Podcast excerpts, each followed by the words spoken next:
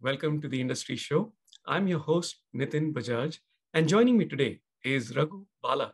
Raghu, welcome on the show. My, thanks for having me, Nitin. Pleasure is all ours. So let's start with who is Raghu? Uh, I'd like to think of myself as a very simple guy from Singapore who uh, follows technology and became a serial entrepreneur by accident. Short and sweet. So now that we know a little about you, let's play a little game where we talk about certain themes that impact us as a community.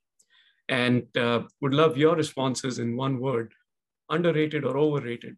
Nothing serious, you know, just a game, right? So when you're ready, we'll get started with it. Go for it. All right, let's start with stock market prices. Um, overrated. Inflation? Uh, I think it's about even right now. okay, I'll allow you one cheating, but that's fine. what about uh, crypto? Crypto is probably underrated. Okay, NFT? NFT overrated. Okay. Uh, the Great Resignation. Uh, overrated. Okay. Uh, what about real estate prices? Um, I'd say overrated as well. Okay. Uh, the metaverse. Underrated. Okay. Uh, what about startup valuations? Uh, overrated. All right. That was fun. Thanks for playing along, Raghu. I really appreciate it. Now let's talk about something that's uh, more closer to you. Sure. Tell us what is NetObjex and you know the the size and scale, the mission, and who's your ideal customer. So basically, if you look at uh, technology uh, as a kind of a on a big landscape, you've had the gig economy, sharing economy. Now you're having the creator economy, the NFTs, and so on. We are a company for the machine economy. So we started to build this platform um, that serves basically automating processes. Uh, so, taking different classes of assets like uh, digital assets, physical assets, and what we call dynamic assets, water, carbon credits, and so on, and tokenizing them, and then enabling uh, fractional ownership and uh, creating liquidity. So basically, every class of asset becomes a fintech asset at the end of the day. So that's what our platform does. We're about 70 people Wow. And uh, we raised about a $4 million seed capital a couple of years ago. Right now, we're in the process of a big transaction that's going on. I, I can't disclose all the details, but, mm-hmm. but some news to come in the, in the coming weeks. A lot of excitement around it. And it seems like you're you're kind of in the the next phase as people are getting on to Web 3.0. You, you're almost kind of uh, setting stage for the next set of uh, evolution and uh, innovation that's about to happen. So that's that's really exciting. What's the you talked about certain numbers, fundraising and such. If you were to talk about impact or the number of uh, businesses or companies your work or you know you, you're potentially looking to work with, what how would you quantify that? I mean, our technology is kind of a horizontal platform. It's kind of a, a, sort of domain agnostic, but there are three areas that we focus on mm-hmm. media, supply chain, and uh, smart cities. So mm-hmm. our customers fall within those categories typically. Got it.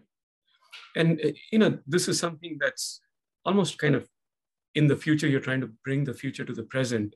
Mm-hmm. So why do this, and why do it now? So actually, the problem with technology is you cannot build the technology at the time when it's needed. So a lot hmm. of technology companies tend to build it ahead of the curve. Mm-hmm. But in order to sustain during those kind of dry spells, you need funding. Mm-hmm. So you go out and raise a VC funding with some VCs who have got the foresight to see that where the economy is going, and so that you just have to wait out the period when the timing is right.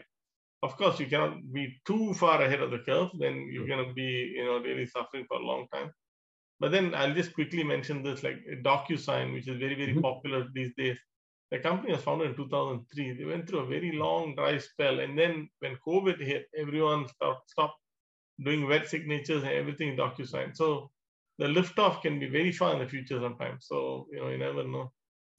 So true. You know, when it comes to the work you're doing with NetObjex, what's the biggest challenge you're facing?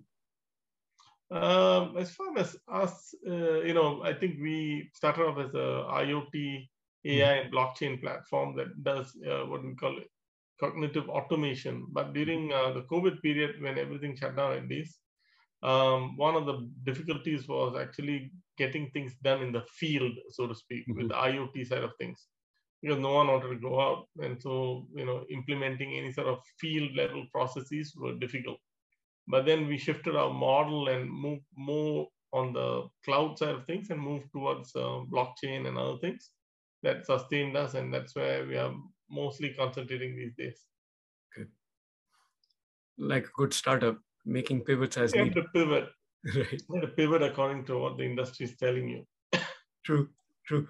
So on the flip side, you know, having made this uh, pivot and uh, catering to the available opportunities, what's the most exciting opportunity you're targeting right now? Uh, right now, what we are working on is the next generation um, wallet technology. Okay. And so, if you look at crypto industry, the wallets are pretty hard to use for an average person. Mm-hmm. Uh, so we are targeting the next generation wallet that that will bring about. If you look at the sort of like um, uh, Geoffrey Moore's crossing the chasm mm-hmm. the early adopters, and now you have the mass market. Yes. Building something that would be adopted by the mass market. That I think is exciting. And I think the market is ready for something like that. The there is even within the early adopt there is a you know the the true early adopters and then the before the fast early majority comes in there is a fast followers yes so i think we're in that space right now so yes exciting times Raghu, as you look back in the rearview mirror and you know you've had multiple startups, multiple exits, what's one one time that you know things did not work out as you had planned? But also on the other side, we would love to hear from you an example of when things did work out and you know allow you to brag a little bit, which you don't do much of, but I would love for you to do that. Sure. So I, I, I mean, for the listeners, I'll say I've had more failures than success and I think I'm you know honest in saying that the issue is um, with uh, you know I had a I was part of a startup early on in my career mm-hmm. in my 20s and um, I'd uh, joined some people as a co-founder. But the problem with startups and any sort of business is whenever you have partners, and, and I heard I learned very early on, and I read some books and other things. Partnerships are, are very difficult and having teams are very difficult. So I've had kind of um, actually very early on, my first couple of startups I had, I was a, a, partner with someone else, and and both those times I learned a lot about them and I learned a lot about myself. And people grow at different levels, and uh, and also you have all kinds of you know, not without going into details, but you know you can get a lot of riff and a lot of it, it can get very ugly actually. And um, later on, my startups actually I just founded and I was the sole founder. So if any problems, I just look in the mirror and uh, I'm the only one to blame. But but it's harder to go solo. But you know you have to have a lot of experience. I wouldn't recommend it for everyone. When you're early on, probably you want partnerships, but you have to select your partners very carefully. That can get dicey a little.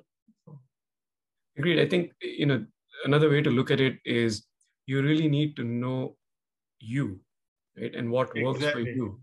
And that that itself can be a journey and we need to be cognizant of that as we are working through a lot of these different dynamics. I'm uh, that's so well put uh, nitin because i think that discovery um, even as late as last week i was just talking to my wife casually and i said uh, you know, I literally said I'm learning more about myself, and you know, I've been at it for a long time. Yes. But even there are certain aspects of myself and how I react to different situations. I, you know, even you you can't come to put it in words like who you are, and and that's so hard. And so, you know, let alone partnering with others, and then and then you know, then you get these uh, kind of uh, kind of uh, you know, rough edges here and there, and then you know instead of blaming the other person, sometimes you have to look at yourself as well. So it's so so true. So knowing yourself is, is paramount before you can do anything else or anyone else. now, what, what about that success story? I need you to brag a little bit. I mean, I've had, I have had a lot of successes. Some are in the business world, some some, uh, you know, I'll just show you. I, am pretty proud of this. Uh, there's a book that's coming out that I'm working with a uh, professor at USC and University of Florida and Miami and uh, and, and uh, University of Massachusetts. So Springer Verlag just uh, accepted our manuscript. So awesome. I wrote a book on asset tokenization in a book mm-hmm. called Handbook on Blockchain. It's coming out later this year. So I'm pretty proud of it because it's a you know, when you put your work out there and it's, uh, you know, published by someone which is a big publishing house, it's, it's, it's nice to have. It's just, you know, um, you feel good about yourself. So, so I like, you know, so it doesn't need to be financial success necessarily. You true. Know, so. Very true. And congratulations. Looking forward to reading the book. Thank you. That's awesome. Now, let's switch gears and, and come to my favorite part of the show, which is the one line life lessons. These are lessons, not necessarily quotes. And uh, you know, I find them to be very simple, but often life changing. And I would love to hear your one line life lessons. I wrote down some cheat sheet for myself, so I'm just okay. going to peer over to that once in a while. But first one is I'd say, and this people would have heard, it's not how many times you fall, but how many times you get up. And that's actually true with my latest startup, the NetObjex. I'll be honest, I, I could have personally gone bankrupt a dozen times during this process. Hmm. I mortgaged my house. I took a lot of loans. I, you know, I took short-term uh, revenue-based finance. I did everything under the sun to keep the company afloat and things like that. So, so, but I got up each time, and each time I was able to overcome whatever adversity. So that's, I think, you need to be like uh, really really strong as an entrepreneur. That's lesson one. The second one is um, compartmentalize your life. So you know a lot of times as an entrepreneur you have your personal life and you're a father you're a husband you are a boss and you have your own inner feelings and your friends and everything. And you know i think i personally don't believe that you should let one affect the other. You should mm-hmm. kind of compartmentalize. And i when I was growing up, you know, my family was well to do at one point, but my father went through a lot of difficulties at a particular juncture. At the same time, I had to compartmentalize because uh, it's the equivalent of the 12th, 12th grade, you know, like uh, yeah. all, in almost like high school. Mm-hmm. Uh, and that, that year is when things went south for us as a family. And I had to like keep that side out of my head and focus. And I ended up being, you know, one of uh, Singapore's uh, top uh, President Scholar nominees that year, wow. despite all of the other stuff that is going on at home. So, so I always have learned very from early on. You have to compartmentalize. If you let it bleed over, then one problem will cause others to go bad. You don't want that. So that's one thing. The third thing I'd say is uh, don't sweat the small stuff. There's in a book called Don't Sweat the Small Stuff, but yes. actually it's true. And what I another way to say it is 80-20. You know, look at the big picture don't worry about all the, you know, everything has got warts and pimples and whatever. It's not going to be perfect. just have to go with the flow and and and and, and sometimes don't worry about things. It'll, it'll, be okay in the long run. True. Sometimes I've noticed many times the fear itself is worse than the actual thing. Yes. Yes. The next one I would say is, you know, this is maybe someone, some people will say this contradictory to what I said, don't sweat the small stuff, but you actually have to be detail oriented at the same time. So while when I say don't sweat the small stuff, don't hold grudges with people or don't you know look at the big picture there. But you when you run a business, I find that some entrepreneurs tell me, you know, I don't know anything about numbers. like you need to know numbers, you need to know marketing, you need to know engineering, you need to know sales, you need to know everything at least at some level because otherwise the people who work for you or work with you and so on, they won't be able to, you know, either trust your judgment or anything like that. If you yourself are not well healed in some level at, at this end. So you need to know the details. So, and, and to add to that, Raghu, I 100% agree with it. It's it's also a matter of respect, right? How exactly? How do you how do you get your team to respect you if you don't even you show them you don't care about those things? Exactly. So that's very important. And the last one is I'd say there's a kind of a three-part one, which is um, mm-hmm. be humble. I think if you're not humble, you stop learning. You know, you just think I know everything. No, you don't know everything. you have to be humble, and uh, you have to be brave. You have to be brave because you know a lot of times your challenge, life challenges you. You got to just get through it and uh, not be afraid. And the third part of it is uh, don't be insecure. And I think insecurity is one of the you know there's a, there's a kind of a thing I read somewhere. They say be insecure, but be very little insecure, like 10% insecure. 90% you're very confident about yourself. But insecurity 10% is okay because it'll keep you on your toes. True. But once that takes over your, your, your persona, that can be a very destructive thing. So so be humble, be brave, but you know, be don't don't be insecure, but you know, a little bit is okay because we have to keep learning and all that. That's okay.